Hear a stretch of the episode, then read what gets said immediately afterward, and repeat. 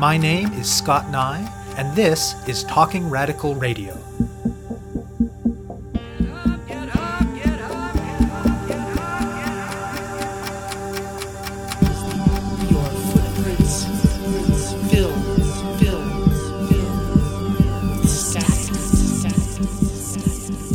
Hello and welcome to Talking Radical Radio, where we bring you grassroots voices from across Canada. We give you the chance to hear many different people that are facing many different struggles, talk about what they're doing, how they're doing it, and why they're doing it, in the belief that such listening is a crucial step in strengthening all of our efforts to change the world. On this week's show, I will be speaking with Tamara Mohammed. Body positivity is, if not exactly a movement, than an idea and a politics rooted in an important feminist insight, but with reach far beyond. The idea that putting people down because their body doesn't meet a certain ideal resonates with a lot of different kinds of experiences, and not only is it an initial point of political engagement for many young feminists, but it has become a piece of common sense among many otherwise apolitical people, and even a theme in more than a few corporate advertising campaigns. While in some ways this is an encouraging sign of ongoing feminist capacity to nudge the broader culture in positive directions, the problem is that both the more broadly distributed version of body positivity and indeed the most common feminist understandings of it tend to focus on a relatively narrow and privileged range of bodies and issues. White, cisgender, straight women whose bodies deviate from the dominant ideal, but not too much, and solutions organized around individualized notions of self-love and self-care. Tamara Mohammed is a twenty-two-year-old cisgender queer woman of color and a feminist who lives in Halifax, Nova Scotia. Last year, she and a group of friends came to a point of shared frustration with mainstream body positivity politics. They certainly agree that the ways that certain bodies get shamed or marginalized or denigrated or excluded can be a powerful starting point for people to engage politically with their own experiences and with the world. But they see so much more to such politics than is conventionally allowed. They see radical, anti-racist, queer and trans intersectional potential, and they're determined to act on that. Their main path to action has been collective educational tools. They began with an intense week-long series of workshops late last year, along with a zine. They got a great response from the Halifax community and decided to become an ongoing collective called Our Resilient Bodies. Since then, Our Resilient Bodies has put on many more events and workshops on a wide range of body-related themes. The events have included topics like decolonizing desirability, fat phobia, mainstream pride celebrations and colonialism, menstruation, a number on various aspects of eating disorders, femphobia in queer communities, life drawing of marginalized bodies, a queer feminist porn screening, and lots more. They aim to create spaces where people can talk about their experiences, develop critical insights and more radical and nuanced politics, and build supportive community with those who have both similar and different experiences of marginalization. They want to ask, quote, how do racism, colorism, ableism, cissexism, sexism, classism, and heterosexism inform our understandings of beauty, desirability, and our lived experiences within our own bodies, end quote. One of their major focuses in coming months will be extending their reach and doing outreach and events in various parts of rural Nova Scotia. I speak with Mohammed about Our Resilient Bodies, about their work so far, and about bringing a radical, intersectional, anti-oppressive lens to body positivity. We spoke by Skype to phone from Halifax. My name is Tamara Mohammed. I am a twenty-two-year-old queer feminist woman of color who lives in Halifax, Nova Scotia. I'm currently like in school working on my master's, and I also helped found Our Resilient Bodies, which is a collective here in Halifax. A few of us who work to provide an alternative space to the mainstream body positivity movement, where we can be a lot more critical of the ways that our experiences are shaped by forms of oppression and the ways that we can build community of knowledge and support in those experiences. I don't know when I first became a feminist, but probably in high school, I started to notice things were a little bit off, and I was often butting heads with school policies and stuff around dress codes. And so it's less like radical feminist issues, but definitely stuff around bodies and the way that women are treated and feminine presenting people are treated. And then I moved into university and I learned a bit more academic feminist theory, but also began identifying as queer and getting involved in the queer community here in Halifax. And at least the part of the community that I'm a part of is pretty political. And so got a lot more involved in queer and anti-racist feminist politics through that. And then Our Resilient Bodies is probably the first more like grassrootsy activist work that I was involved in that's outside of the university and outside any kind of organization. And it started out as a week-long series in December of two thousand fifteen. And it came out of frustration that I myself and a couple other people were expressing over the way that body positivity is represented online and the kinds of conversations that are had around body positivity and the idea that we should just love ourselves no matter what. And we were talking about how difficult that is given our various identities and the kinds of experiences that we have and the way that our culture simultaneously tells us that we should love ourselves against all odds and then also tells us that we shouldn't love ourselves for a million and a half reasons. And so it started as a week-long series of workshops. It was very successful and everyone was really into it. And so we became a collective that runs this stuff regularly. And so that's what I've been doing for pretty much the past year. Maybe before we get into the details of Our Resilient Bodies, you could set the stage for listeners by laying out what mainstream body positivity politics are.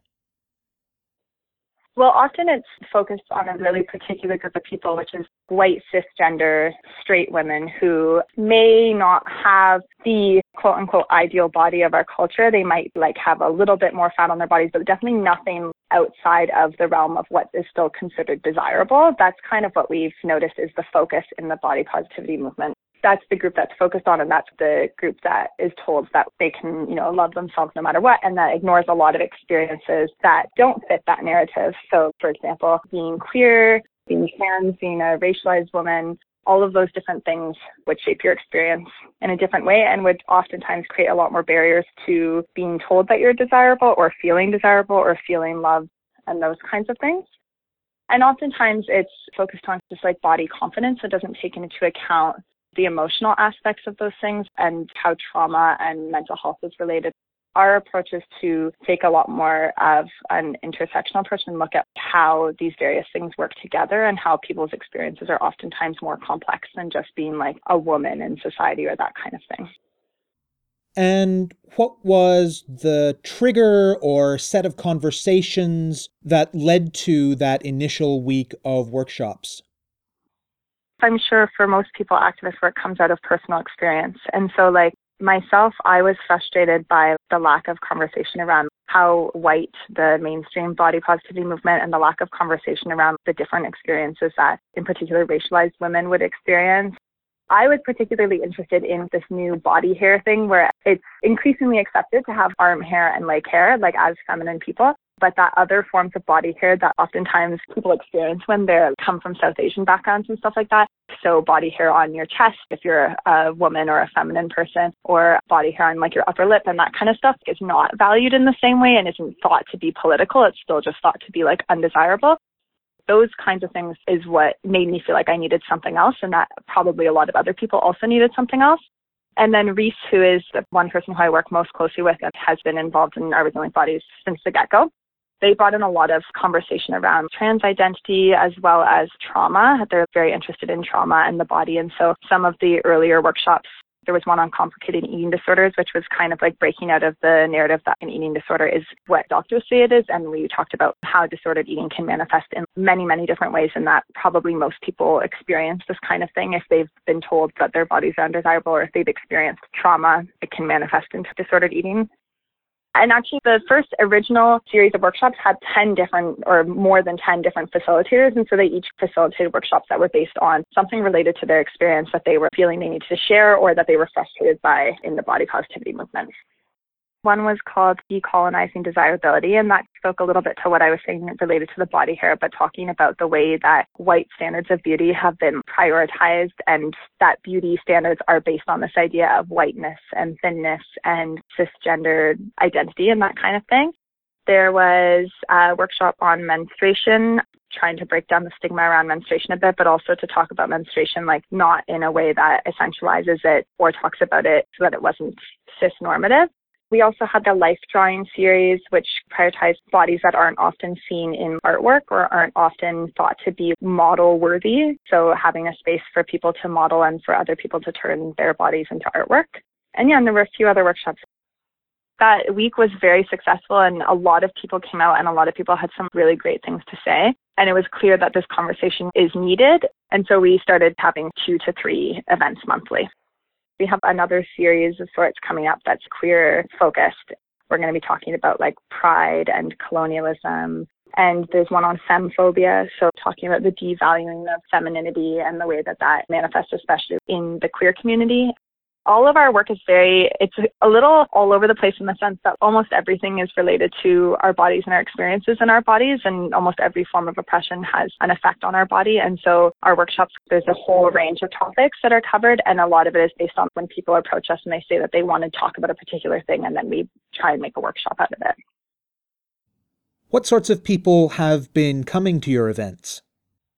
The neat thing is that we've been super happy to find that we actually do get a wide variety of people who come out. And I think part of the reason is that one of the things we really wanted to do was to make the workshops as accessible as possible. We mean that in terms of physical accessibility, with having ramps and non-gendered bathrooms and having other things available, like active listeners and that kind of thing, but also making it accessible in terms of language, because we know that, and I catch myself doing it all the time, that a lot of time when we speak about activist work and feminist politics, we can pick up a lot of academic jargon that a lot of people don't understand, or people don't have the base knowledge needed to engage in the kind of conversation that you're engaging in. So one of the things that we really try and do at our workshops is make it accessible to people by making sure that all of the language is defined and explained, and the conversation is something that can be tailored to whoever's in the audience at that time. So we can start from wherever we need to start from so that everyone's on the same page. And so during that first initial week, we do have a lot of, you know, like, queer people coming out, because those are the networks that we're engaged in, and a lot of people from ages like eighteen to thirty. But in some of our recent events, we've actually seen people that I've never seen in any kind of activist community before, at least none that I'm a part of. We had some more elderly people, people who I'm guessing don't identify as queer, but obviously I'm just making that guess on my own. And yeah, I, one thing that we definitely want to do in the future is to have more of a specific outreach to the Black, Indigenous, and people of color community in Halifax, because we do definitely want to outreach to that group, because it's been less of a collaborative effort there. And given the emphasis that you put on various kinds of accessibility, what's it been like trying to find venues for these events? Yeah, it's actually quite difficult, especially in Halifax, because a lot of the buildings are heritage buildings, and so there aren't very many accessible spaces here. There is one coffee shop, it's called Just Us Coffee Shop, that has all of the kind of access needs available that we need. And we've been super lucky that they often donate their space to us for free. And then a pal of ours who works there helps us to manage the space and that kind of stuff. So that's just a stroke of luck that we've managed to get that space, but it definitely is hard to come by spaces that are accessible and that aren't university centers, because part of the thing we want to do is move away from academia. And so when you hold events in a university, it tends to have that sterile and academic feel to it, and that's not what we want. People who don't feel comfortable in those spaces to still be able to engage in these conversations. So definitely in trying to move out of those spaces, it's difficult to find spaces that are accessible. So let's maybe dive a little deeper into one or two of the topics that your group has had events on. So maybe talk a little bit more about the connection between our experiences in and with our bodies and things like trauma and mental health. So the most obvious would be something like eating disorders, where we've clearly seen a direct link between what bodies are prioritized and then what the effect has been on people's mental health and their behaviors. But it's also like queer and trans people, people who experience various forms of marginalization tend to have higher rates of mental illness. And I think that's in part because of the kinds of life experiences that they're having and the positions that they're in, oftentimes being economically disadvantaged and that kind of thing as well. And so I think it's important to incorporate conversations about mental health into the rest of our conversations about oppression and various forms of oppression, both because mental health is very stigmatized and is part of all of that, but also because the two work together in so many ways.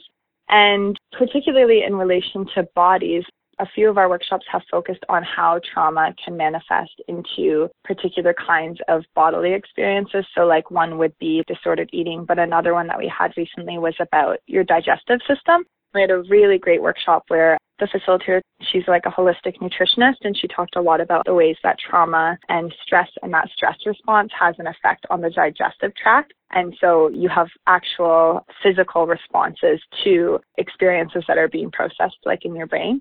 And so there actually is a physical link between the rest of your body and your brain and your like level of happiness and that kind of stuff, as well as that your life experiences can have an effect on your body and the way that it functions as well. So like various bodies are not valued and are put down consistently in terms of face-to-face interactions, but also in the media, in all of that kind of stuff and historically. And all of that stuff has an effect on how you feel about yourself. And also, I think increasingly, it's being recognized that experiences of oppression like racism and sexism and homophobia can manifest into trauma, so that you can experience trauma based on these forms of oppression, either because an experience is so severe that it's traumatic, or because so many experiences over time compound into the same kind of stress response in the mind. And then all of that also has an effect on your body and the way that it functions. And so it's kind of like a big cycle of the oppression can lead to the trauma, the trauma is related to the oppression, and then it can manifest into bodily stuff and then keeps going around and around. What's involved in creating the space for and facilitating the kinds of difficult conversations that no doubt some of these workshops involve? It's definitely something that we're always learning to do, and it's important that we get feedback from people a lot to find out how well or how poorly we're doing that. As of right now, the kind of staple things that we tend to have are like providing an active listener or somebody who can be there if people need to step out, either just to be by themselves and just to be checked on or to have somebody to have a conversation with, as well as making sure that there are other spaces in that building or in that room for people to hang out in so that they don't have to engage in the conversation. Another thing that Reese always tells people, which I really, really appreciate, is that people are totally welcome to fiddle around on their phones, or like no one's going to think you're rude because you can't make eye contact when you're talking, or because you, you know what I mean? So you're welcome to look at your phone, you're welcome to doodle, you're welcome to sit wherever you need to sit and engage in whatever way feels best for you, so that we're not excluding people who don't feel one hundred percent in those kinds of environments. And that's kind of like the problem with a lot of mainstream feminist work, is that it's not accessible for people for various reasons.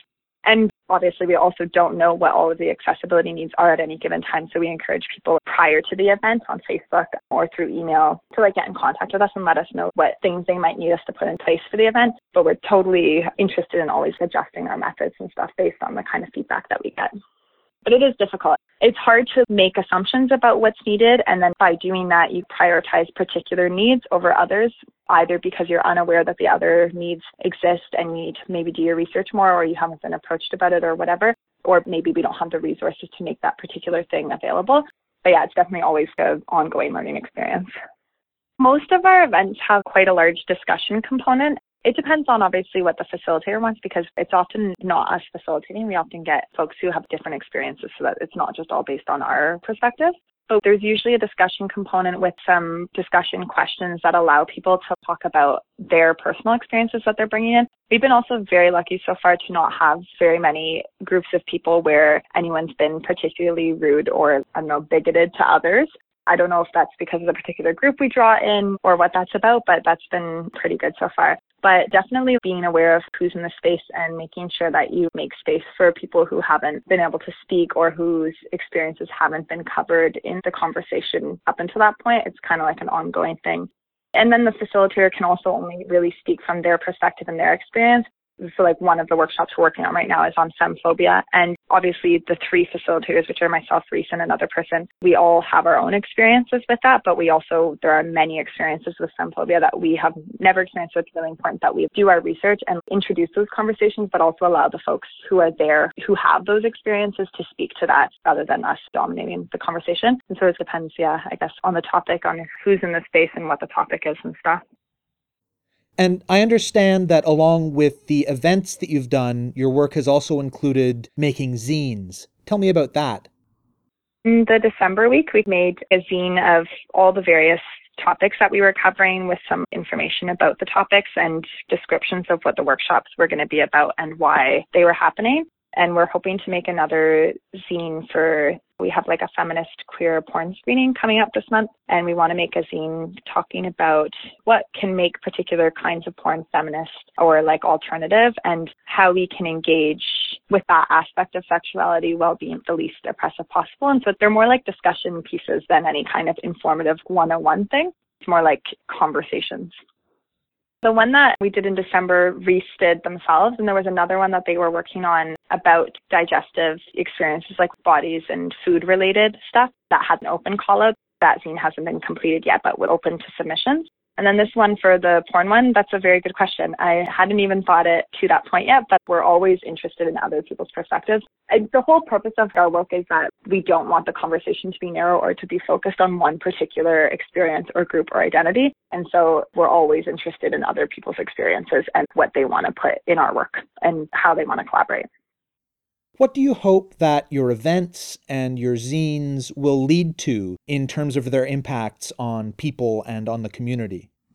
I think at the bare minimum, we want there to be spaces where people can go and talk about the experiences that they're actually having and not try and morph their experiences into what the dominant conversation is. So like, we want people to be able to talk about the things that aren't being talked about on maybe Tumblr or on the mainstream, you know, like in Dove campaigns and that kind of thing. So at the bare minimum, that's the goal. Give people space to talk about their experiences. And then the second goal would be helping ourselves and others to think more critically about the experiences that we're having and see what the intersections are. Because the more that you learn and the more you think about stuff, the more powerful you feel to approach the issues and do something about it. And the hope is also that people who aren't already thinking about these things will have the opportunity to, or for myself to learn about experiences that I don't share, so that my own approach to bodies and oppression can be a bit more complicated than it would be otherwise. And then one of our goals for the summer is to go out to rural areas of the province later this summer and speak to folks who live rurally, but also youth, because those are also people who are often excluded from the conversations. Especially Nova Scotia has huge rural populations, and a lot of activist work happens in cities. And so that's, I guess, our fourth goal, is to engage groups that are often left behind in these movements. Tell me more about the work that you're planning to do in rural areas. We're going to hopefully book workshops and events in various rural communities in Nova Scotia, and then drive out and do the workshops and provide resources and have conversations. None of us, well, actually, sorry, one of us does come from a rural area, but we don't often share those experiences. And so we don't know even necessarily what the needs are going to be. So it might start with an outreach thing and seeing what is it that folks want to talk about in these communities. So we've talked about the kinds of conversations that have happened within the context of the events that you've been organizing, but what kinds of reactions and conversations have you had, both positive and negative, outside of that context in terms of in-person interactions, online, and so on? So we've collaborated a bit with different groups in Halifax that work on specific issues. We are hoping to collaborate with a youth-focused organization, and we've collaborated with a gender center on Dalhousie campus, and then also with Pride, like Rad Pride movements and stuff here. So one goal is to keep working with other groups so that we can be stronger together as opposed to doing the same thing separately. This is a pretty small city, so we're lucky in that sense that you can be pretty aware of what else is going on in the city and try and work together. Sometimes there are conversations that happen even like on our particular events on Facebook where folks express excitement in the fact that these conversations are happening, or they say that they've had a similar experience and they're really interested in having a conversation about it, or that they're sad that they can't make it for whatever reason. So I think it's definitely something that people are interested in doing. And also because our work changes so much, like we haven't really done the same thing twice or anything like that. We're doing our best to respond to what the needs are in the community at any particular time. So like sometimes our events literally emerge out of people approaching us and saying they want to see an event on this particular topic. And then we try and make that happen. And so that's kind of how the conversations happen outside of our particular events. They usually turn into events. I think most of the negative stuff that we've experienced has been people who are like transphobic commenting on stuff on Facebook, because our work is very intersectional. you get a lot of people who are interested in one particular part of anti-oppression work, but not another. And so those people don't really fit into what we're doing because, so for example, if somebody is really interested in female empowerment, but is super transphobic, then they're not going to find what they need in our work. And so we've had that kind of experience where we've had to deal with those comments and stuff online, but nothing too severe. So far, the response has been overwhelmingly positive. And the kind of critical feedback that we have gotten, like comment boxes at our events, is usually very good points about things we should do to improve our work, like particular comments on the space or on having, for example, like when we had a workshop on fat phobia and our active listener didn't identify as fat. And so there was a comment about that, about having an active listener who shares that experience, which is a very valid point. And so we do our best to respond to comments and be genuine in our response and then fix the things that need to be fixed. But yeah, so far, maybe we're just very lucky we haven't experienced any severe negative feedback. So what do you think it could look like for people who come to your events and read your zines and are really engaged by the work that you're doing to take up the radicalized, intersectional, body-focused politics that are at the center of your work and take them into other kinds of movement and community spaces and act on them there? I think that there's a lot of really good intentioned work happening around mental health, particularly around women and bodies and eating disorders and that kind of stuff that often doesn't have quite as critical an approach and maybe is a little bit more narrowly focused without recognizing the way that it can be related to or intersect with these other forms of oppression. And so what would be really amazing is if these kinds of conversations could move into those spaces and help make change in those spaces, because oftentimes those organizations tend to get more funding, have the resources to do a lot of work around the issue. It would be super great if we could collaborate, or if folks who engage in these conversations with us were moving into working with those groups and stuff, and then we're able to make changes there. And also, I'm sure we also have a lot to learn from those folks, like what the constraints that they have and how we can respond to that in our own work and think up solutions. But I do think that there's always room for collaboration with people who are working in all different areas. You have been listening to my interview with Tamara Mohammed of the Halifax-based collective Our Resilient Bodies. To learn more about their work, go to resilient bodies dot com. That's resilient bodies dot com. To find out more about Talking Radical Radio, the guests, the theme music, and the ways that you can listen, or to suggest topics for future shows, go to talking radical dot c a and click on the link for the radio show. On the site, you can sign up for email updates or follow us on Facebook or Twitter. I'm your host, Scott Nye, a writer and media producer based in Hamilton, Ontario, and the author of two books of Canadian history told through the stories of activists, Gender and Sexuality and Resisting the State, both from Fernwood Publishing. Thank you very much for listening, and I hope you tune in again next week.